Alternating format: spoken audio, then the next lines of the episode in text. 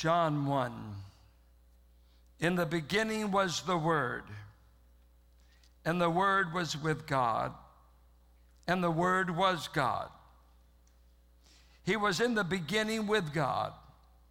All things were made through him, and without him was not anything made that was made. In him was life, and the life was the light of men.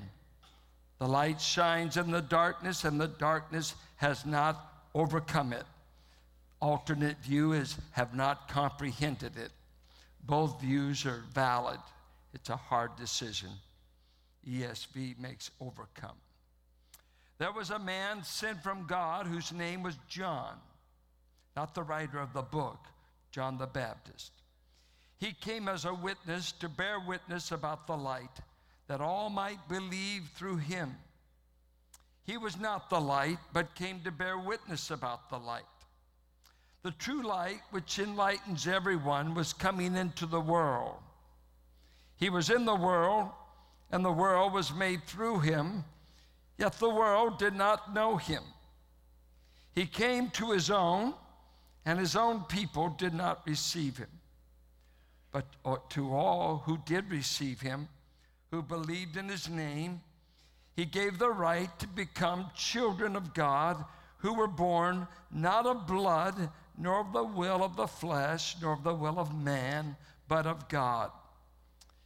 And the Word became flesh and dwelt among us, and we have seen his glory, glory as of the only Son from the Father, full of grace and truth.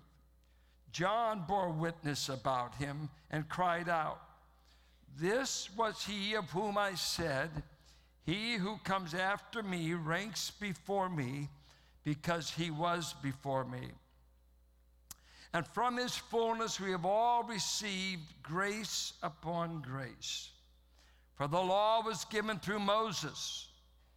Grace and truth came through Jesus Christ.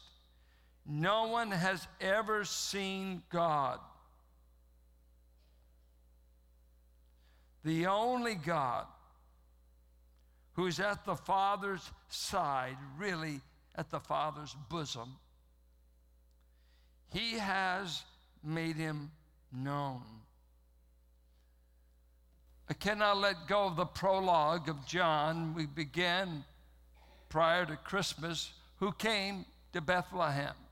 Who came. And in your notes, I'm going to just review the first thirteen verses, and then let us look uh, with stammering lips at verses fourteen through eighteen. With stammering lips, because how do mere men explain the infinite God? Uh, I feel like uh, the man that was cur- very uh, oh, critical as he went to an art museum, and he He kind of an arrogant way said to the curator, he said, "Is there anything here worth looking at here?" And the curator said, "Everything in here is past the test. The only one being tested is the observer." If you can't see it, you've got the problem, bozo. This is all past the test. And so we come to Scripture, it's past the test. Who's been examining you for nineteen hundred years to see if you told the truth? This revelation in the New Testament's been examined by foe, critic, and so on for nineteen hundred years. Guess what? It's past the test. Now, let's review. Where have we been on who came to Bethlehem? Begin. You're right. You pull out this paper. You take a pen, because you don't remember ninety-five percent of the brilliant things we've already said. It just went right through, because all you're wondering is who's playing. Someone told me yesterday, "Please pray the forty-niners win." Uh, you know, uh, you remember that, but you don't remember this, so I, I'm helping you. Let, we're reviewing the title given to one of the persons of the Trinity in one one is called the Good, good. Two, number two, the Word existed before anything ever began. said, in the beginning was the Word, and the Word was with God, and the Word was God. He was in the beginning with God. Before anything ever began, he was there. Nothing ever began without the presence of the Word.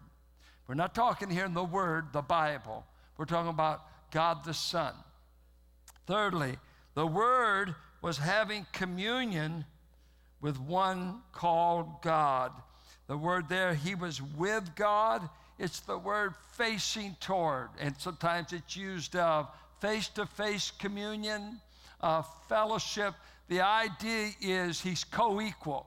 He was on level ground with another called God. God the Father, God the Son, they were facing each other from eternity past in intimate communion. The Son was never created. The Son is not a spinoff. That's the Arian heresy that became popular in the fourth century. Jehovah's Witnesses picked it up. He's not a spin-off God. He's not a lesser God. There is a triune God, all three being co-eternal, co-equal.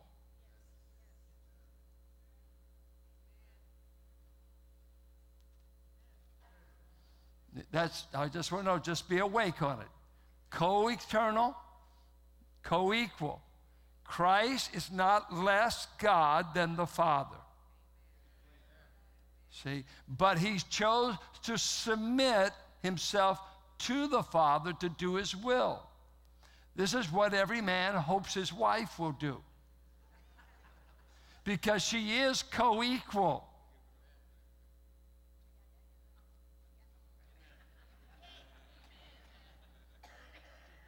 I'll say that again. At least you women, amen. She is co-equal, co-eternal. She's looking at maybe, or, or he is. Not, not eternal, but co-equal, co-whatever. But not co-authority, hopefully. But I, I'm going to move on. I don't want to get into marriage right now. This is too convicting. Uh, for... The Word is said to be, and the Word was God. Right there. So whoever the Word is, is God, but you got a problem in the verse. If the Word is God, who is he facing that's God? Well, he's facing God the Father. Okay? So we keep on. Consider what the Word does. Verse two. He is co-eternal with the Father. He was in the beginning with God the Father. And I'm just translating this God.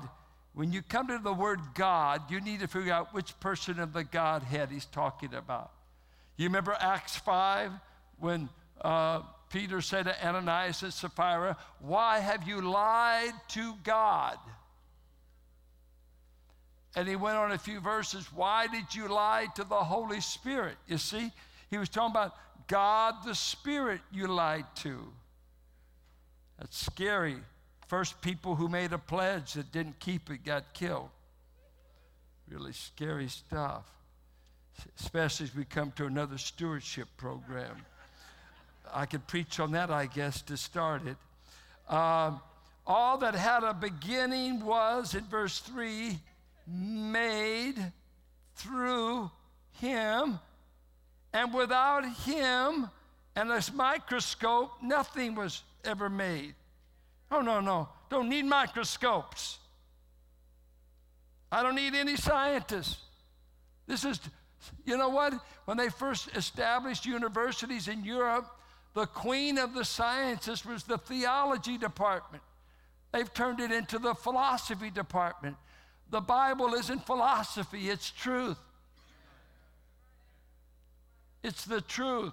And he said all things were made through him. And without him was not anything made that was made. Is that the Bible? Am I some Appalachian uh, backwoods scared to death of science preacher? No, I just believe the Word of God.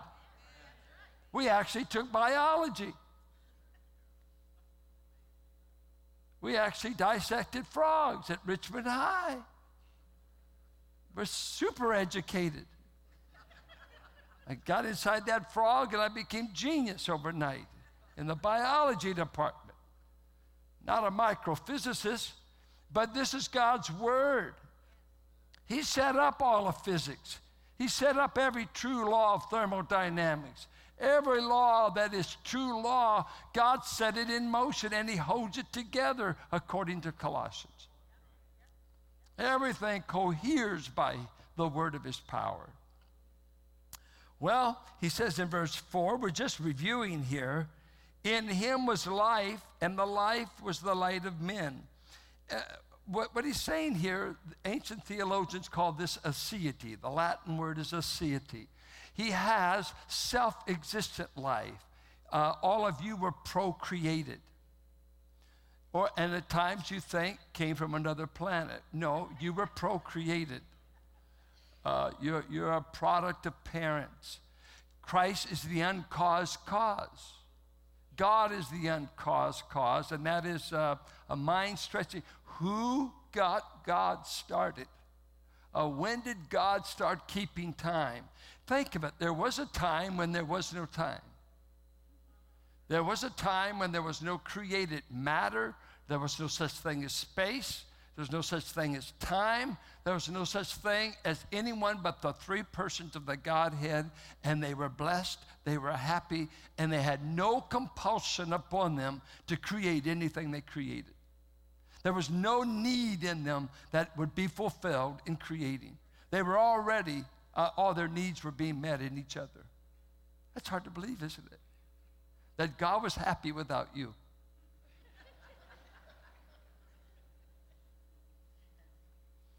God didn't need you to make him happy. Would we make God happy? We've, we've caused him more pain, I think, than happiness until we decide to uh, cooperate with him. But he's put up with a whole lot. I think he puts up with many times more than he gets. You know, we make a whole lot of, why don't you give Christ your life? Wait, let me, I just want, I don't want to make you feel bad. If you give him everything you got, when you talk about who you're giving it to, it's not worth much. You think it's a whole lot. But we're talking about becoming to a majestic creator that needs nothing. And you say, Lord, I just want to give you everything. Well, what is that? eighty fillings, nearsightedness, arthritis. Uh, I mean, oh, I just surrender all. Well, there ain't much you surrendered. So quit being so tight about it. Why don't you give him what's left? You made a wreck out of what you got. Why don't you give him what's left? All of you. Make your theme song be, why not take all of me? Because you're still not getting a lot. Living, I'm not a burnt sacrifice, but that happens in our kitchen. But I, I want it to be a living sacrifice. No, keep on. We have this. There's too many people in a sarcastic mood. Uh, number six, the darkness of the world was not able to overcome the light, the life of Christ. Now, that's one view. They, they couldn't conquer it. Another view, and lexically this is true, it could be they didn't comprehend it, which means, and, and it's a lexical, it's a, a true usage, they didn't comprehend the light when it came, and that's true also. So either way, the word, six, is the title for Jesus Christ, was not recognized by his people or the world. That's an amazing thing for your own artwork not to recognize you. The artist comes into the laboratory, as it were, comes and visits his creation on the earth, not just stars, planets, and angels, but to the earth.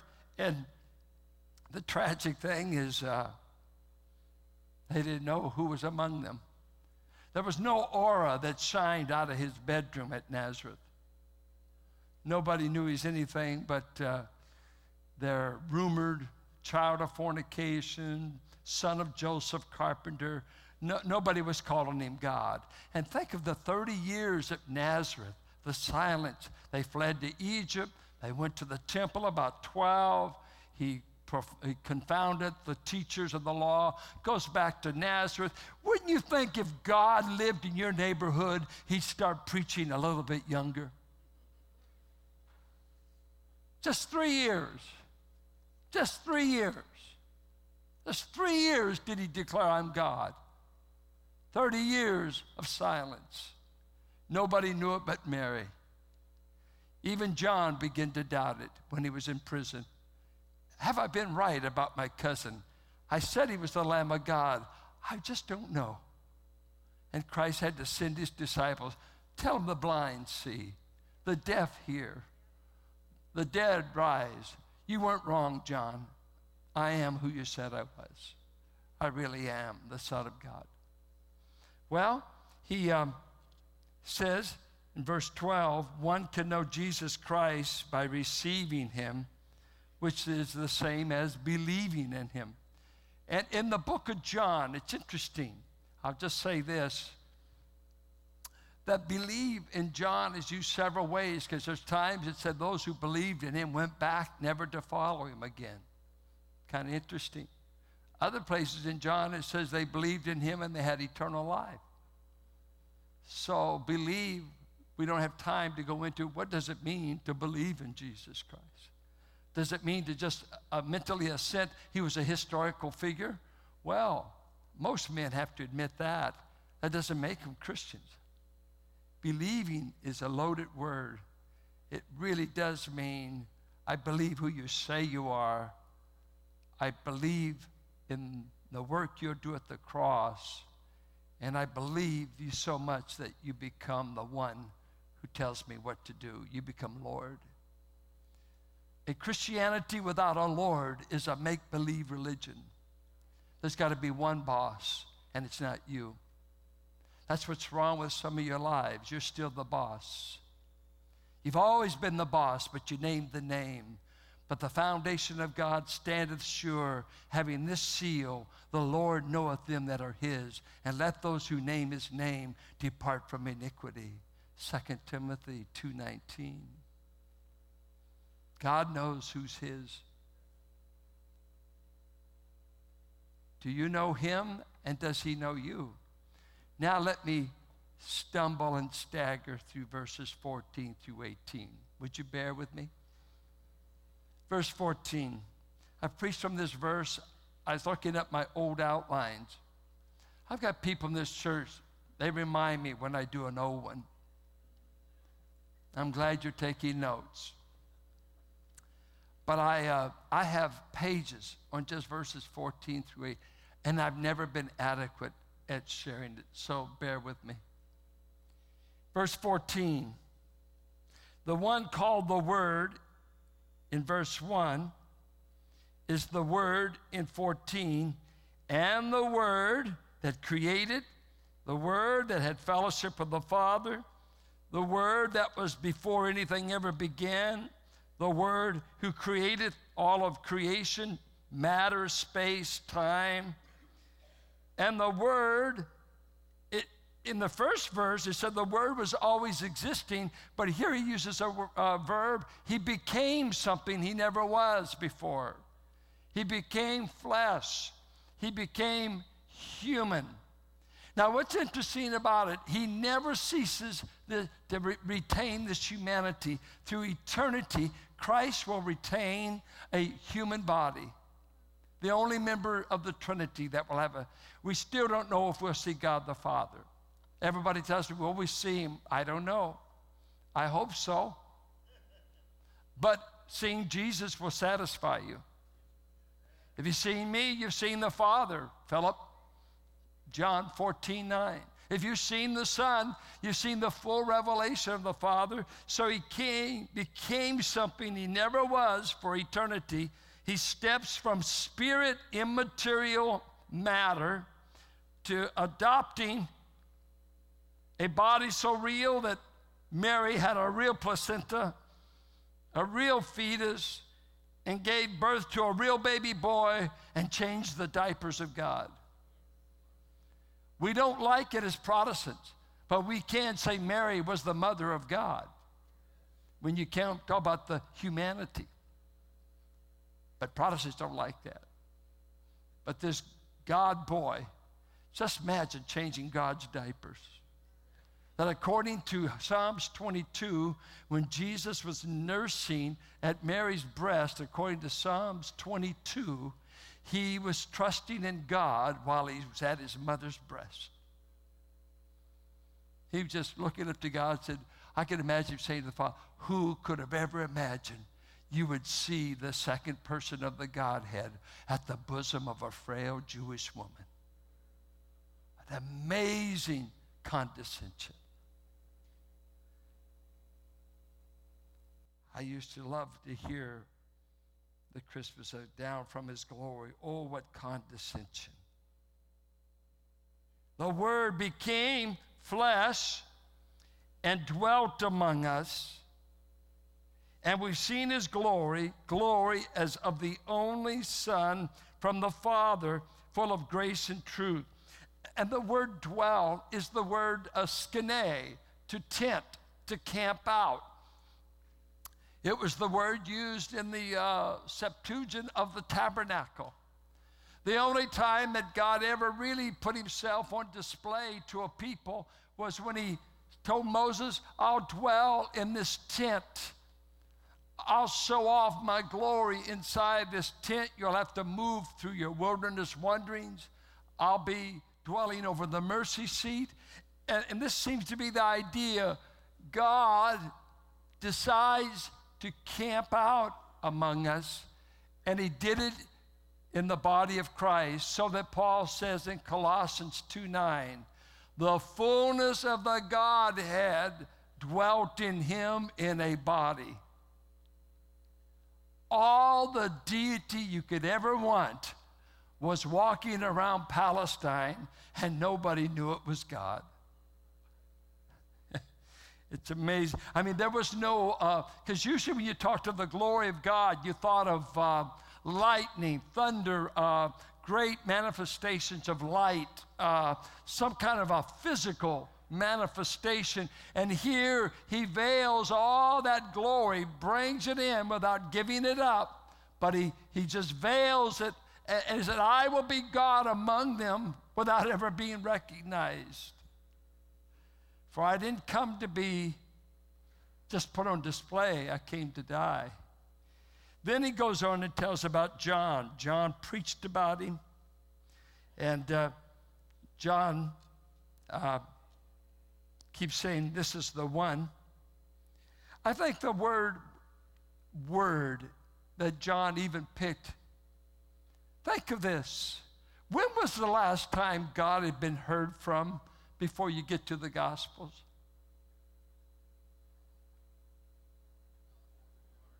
About four hundred years. God had shut the mouths of prophets. You had Simeon at the temple. You had Anna. You had Zechariah, the father of John the Baptist. I mean, you had people who were God's people, but there was no word from heaven for four hundred years.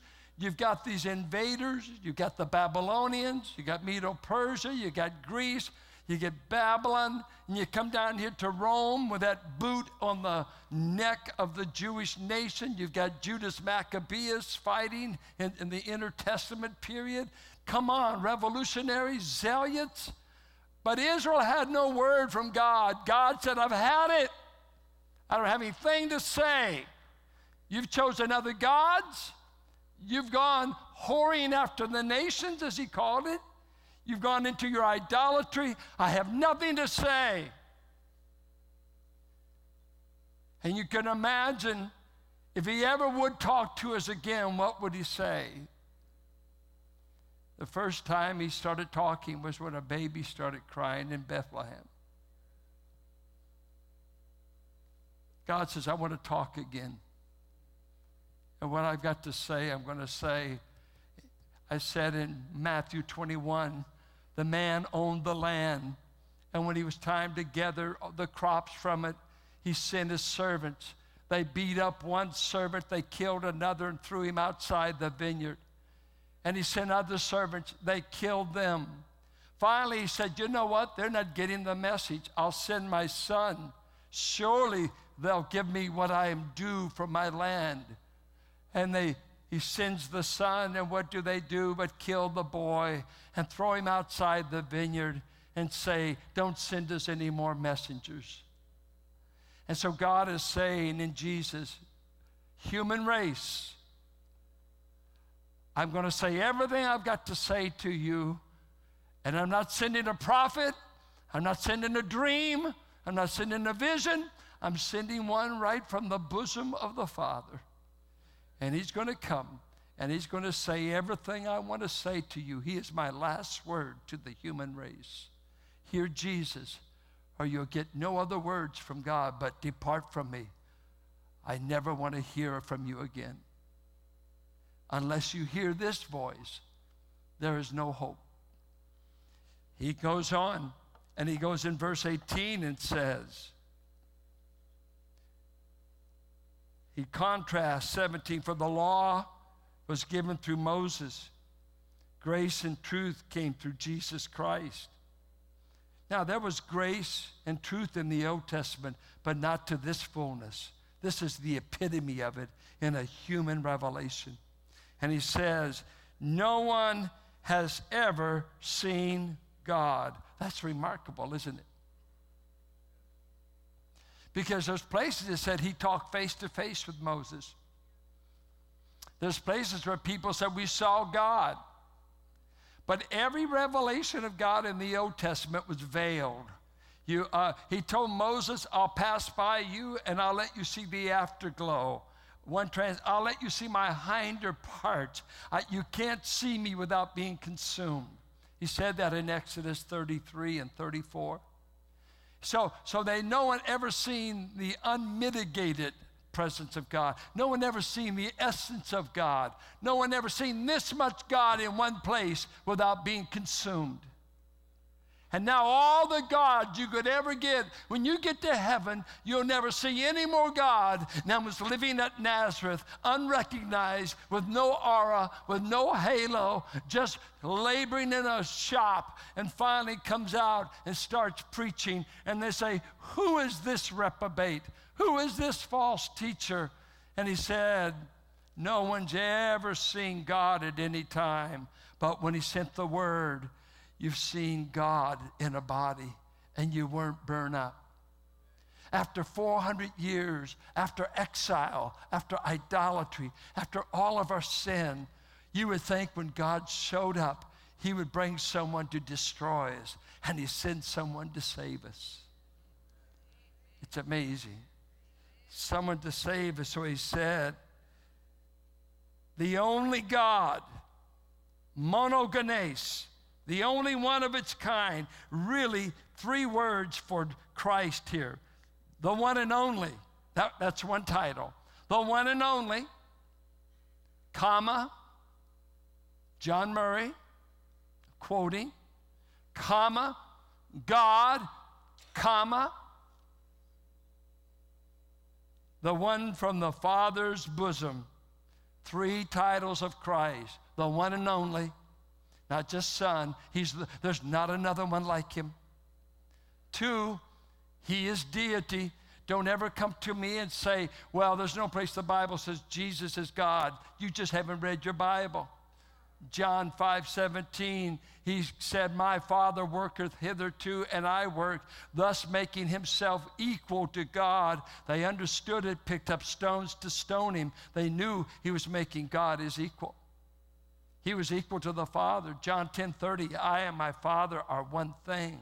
Romans nine five, the only God, speaking of Christ, who is God forever.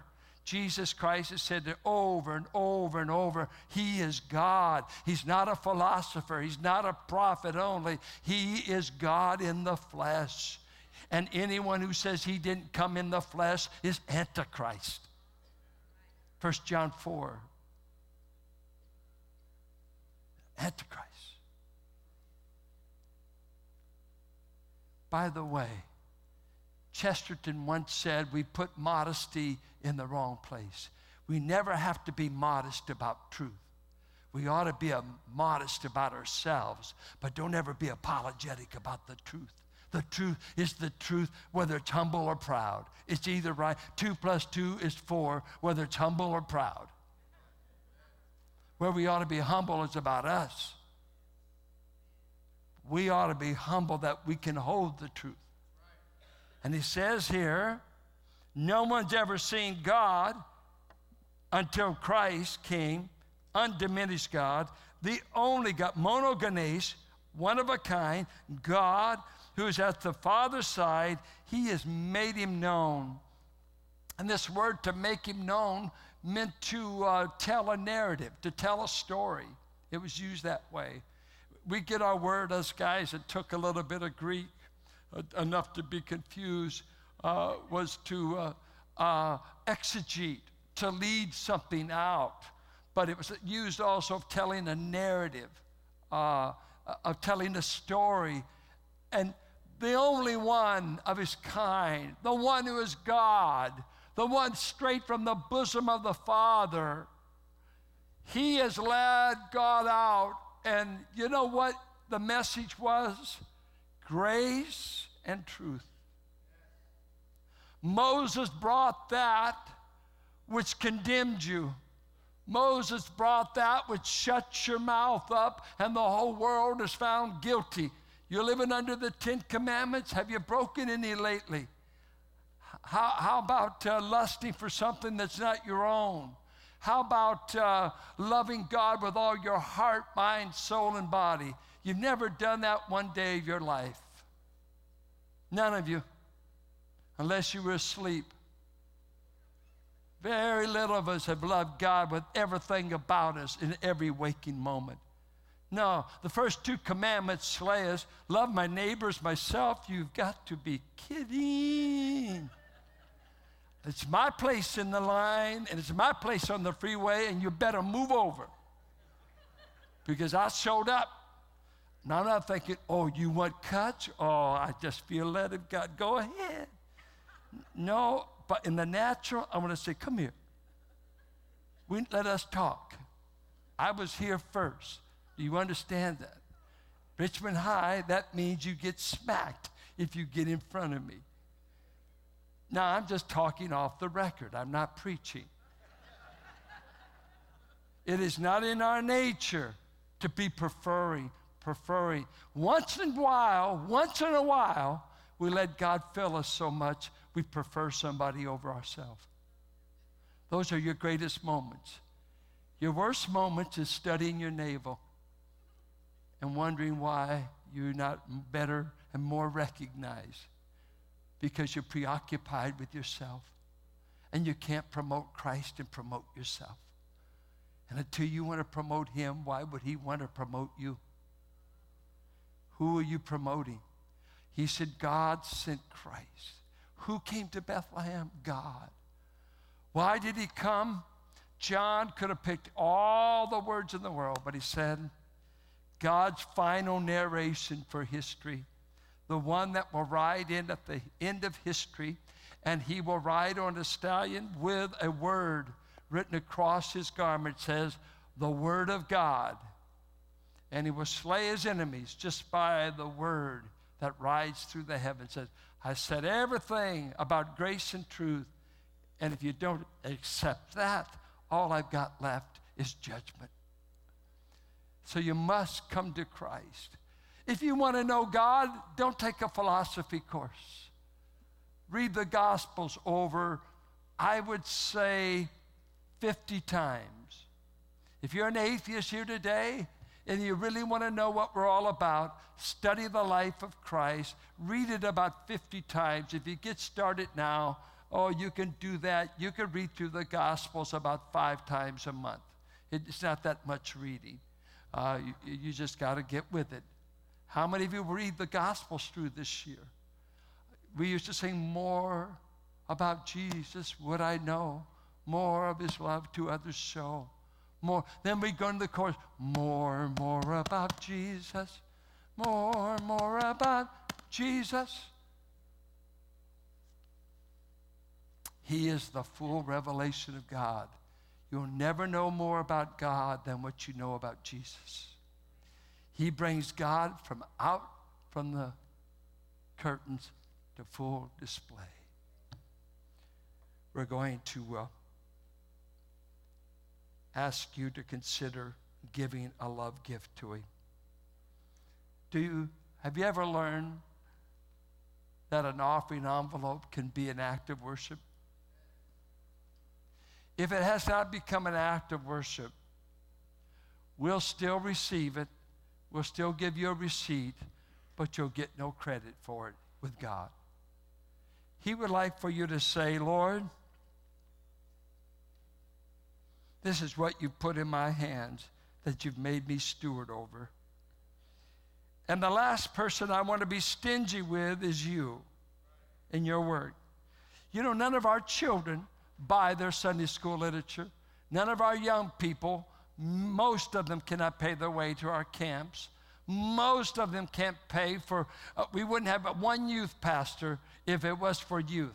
We only have it because adults give. Uh, uh, we don't have one teenager over there that underwrites one-tenth of anyone's salary in their department. Guess who does it? We do. Because we would rather them have a youth pastor than to have a truant officer. Best use of your money. Our Father, we thank you that we get to give to such an awesome God who ultimately you don't need anything, but I need to conquer this stingy, greedy heart, and you've given me the avenue of giving where I can do it with joy, where I can do it with uh, uh, peace, uh, with hilarity. I just pray, Father, that you'll bless this offering. You got us through a, a tough year last year, Lord. Uh, we didn't know if we were going to make it in April. We, we were in dire straits, and your precious people gave, and you heard us. We, I, I can't stop talking about it because I know how close to the brink we were. Thank you, thank you. Receive this offering. Receive praise, for you're worthy of it. And Father, thank you for speaking loud enough in the Son that He spoke to my heart one day. I heard His voice. I heard His voice in South fifteenth and Cutting in nineteen fifty-eight. He spoke loud enough to save me. I can never say thank you enough. Thank you for speaking loud enough for a rebel's heart to hear you. Bless this offering in Jesus' name. Amen.